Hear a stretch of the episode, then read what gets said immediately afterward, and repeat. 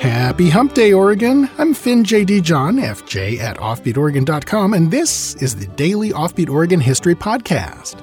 It's Wednesday, so this is an archive show, but it last aired two to ten years ago, so unless you're a hardcore, long-time listener, it's probably new to you.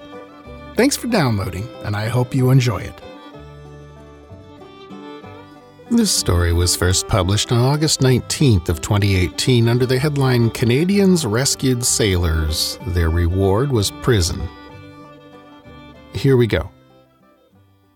Captain Robert Pamphlet and his crew were sailing south in a heavy sea when they heard the distress calls. The five hundred seventy-nine ton steam schooner Kaoba, slugging it out with a gale off the mouth of the Columbia, had suffered a knockout blow.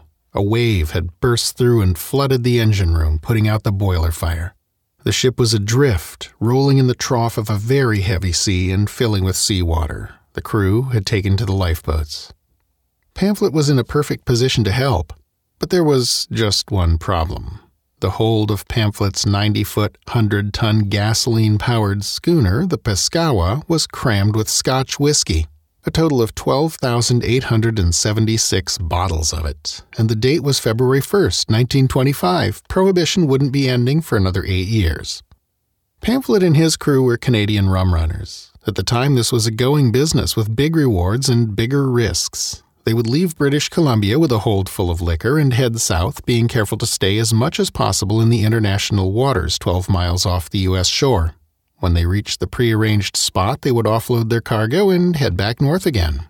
Pamphlet and his crew were almost certainly part of the Sauvie Island Rum Running Line, a fairly open and notorious operation that kept the higher-end speakeasies of Portland supplied with high-quality bonded liquor throughout the nineteen twenties and beyond. Police knew about it but were virtually helpless to shut it down. Here's how it worked. Canadian cargo ships like the Pescawa would come down and lurk off the mouth of the Columbia River in international waters. In the dead of night, a fleet of high-powered motor launches would come out and rendezvous with the ship. The launches would be loaded with cases of liquor. They would then, under cover of darkness, slip across the bar and race upriver to secret landing points on Sauvie Island. These launches were the cigarette boats of the day, faster than anything the Coast Guard could send after them. Once or twice a launch was captured, but usually that only happened when it was wrecked or accidentally beached. Of course, the plan was for the cargo ships themselves to never touch American territorial waters. Most of the time, the cargo ships would carry destination paperwork to, quote, prove that they were just on their way to Mexico, just in case a storm blew up, you know, and they had to take refuge in a port. But on this run, Pamphlet didn't have those papers to cover him. If he got caught within U S territorial waters without those papers, he could expect scant mercy. So he was listening carefully to the radio to see if the crew of the Kaoba was getting rescued, and hoping he wouldn't have to get involved. What he was hearing was at first reassuring. The tugboat John Coudet had found and picked up a lifeboat with nine men in it, but Pamphlet knew a steam schooner the size of the Kaoba would have more than nine men on her crew. There had to be another lifeboat out there. Nobody else seemed to think so, though. Responding to the distress call, two other freighters had come to the Kaoba's aid. One after another, they had tried diligently to get towing hawsers on the wallowing ship, ignoring the need to rescue its crew. Apparently by this time it had become obvious that because of the flotation of the lumber in its hold, the Kaoba was not going to sink after all. Now, crewless and adrift, ship and cargo belonged to whoever could get a line on her, under the law of salvage rights. So first the Forest King, and then the Thomas P. Beale came alongside and tried to take the stricken ship in tow. This was harder than you might think because, remember, it was full of water. Having failed, these ships just went on their way.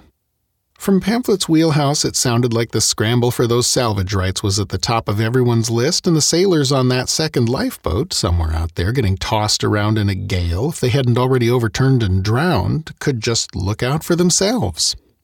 Pamphlet got out his map and plotted wind directions and currents. Based on where the Kaoba was abandoned, as best he could know in those pre-G P S days, he figured out the patch of ocean in which the boat was most likely to be found. Close by the entrance to Willapa Bay, it looked like, on the southwest corner of Washington State. Then he gave the order to fall off the wind and sail due east. Eyes wide open, the Pescawa plunged into the twelve-mile danger zone. After a search, the Canadians found the lifeboat right where Pamphlet had figured it would be and rescued its occupants. Sources differ on how many, seven or nine. It was probably seven because there were nine in the other boat.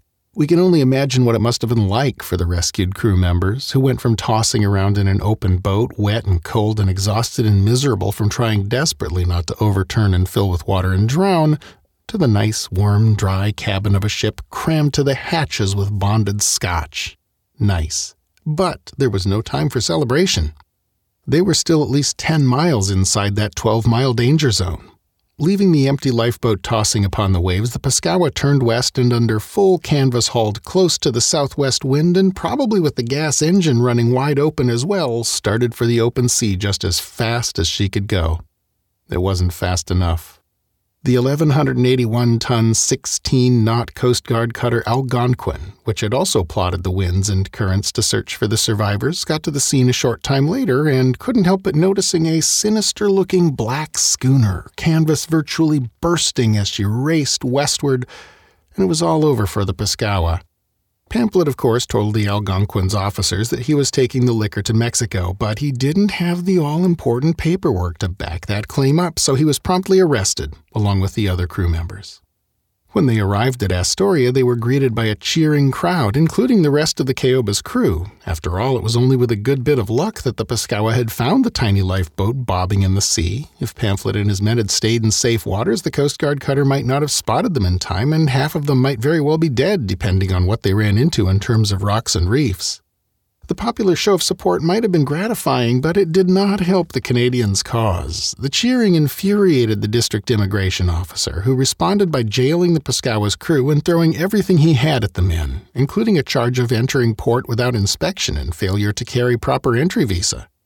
In response, calls for clemency came from all over the U S and Canada. The Canadians had put themselves in jeopardy to save these sailors after two freighters had turned their backs on them in an unlovely scramble for booty. Didn't seem right to most folks that the only people on the water that day who did the right thing should pay for their heroism with prison sentences. It wasn't enough. Off to prison they went, with no regrets. Quote, "If I was off the coast with a cargo of liquor and the whole Yankee fleet was in your waters and I saw that I could save the life of one poor fisherman, I'd sail in and do it again," Pamphlet said. "That's the training of the sea, my boy." As for the Kaoba, the lumber schooner for whose crew members the Pescawa's crew risked and gave all, all the salvage attempts failed. The strong southwest wind blew her up onto the coast of Washington, and she fetched up near Ocean Park. Today you can still find the ship's rusty boiler if you know where along the shore to look for it. Pamphlet died at age fifty-nine in nineteen thirty-two, a few years after his release from prison.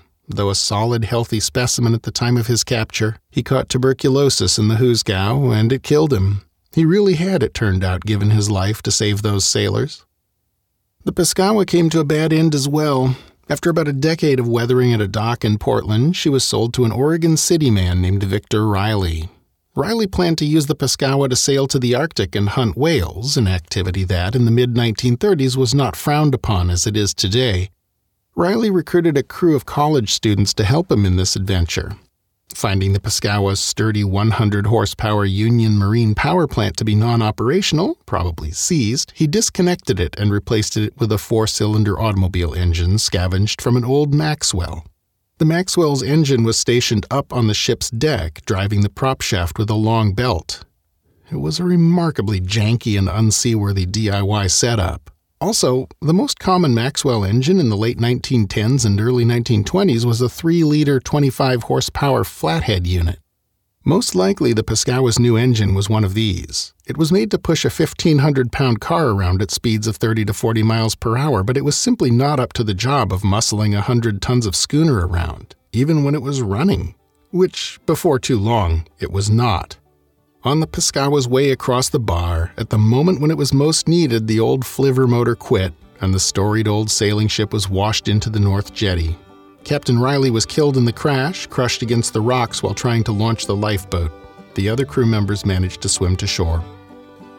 Key sources in this story included works by Don Marshall, The American Mercury, The Capital Journal from nineteen thirty-three, the Eugene Register from nineteen twenty-seven, and Maritime Quest dot com. Well, that's our show for today. Thanks again for listening, and I hope you enjoyed it. This podcast is part of Offbeat Oregon History, a public history resource for the state we love, which is in turn a division of Pulp Lit Productions, a boutique publishing house that specializes in audiobook and regular book editions of stories from the classic pulp fiction era. Robert E. Howard, Algernon Blackwood, Edgar Rice Burroughs, and so on.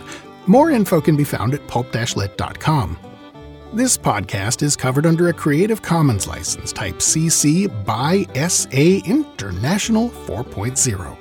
Our theme music is by the Atlas String Band and was written by Carmen Ficara. Listen and download more at atlas string band dot com. Got an idea for a show I should do, or just want to say hi, or maybe you're going to be in Corvallis sometime soon with time for a cup of coffee or a pint of Hammerhead? Drop me a line at f j at offbeat oregon dot com. Fresh episodes of Offbeat Oregon History come your way at around six a.m. every weekday morning. So if you're looking for the next one, you haven't long to wait. Till then, go fill up the rest of the day with good stuff. Bye now.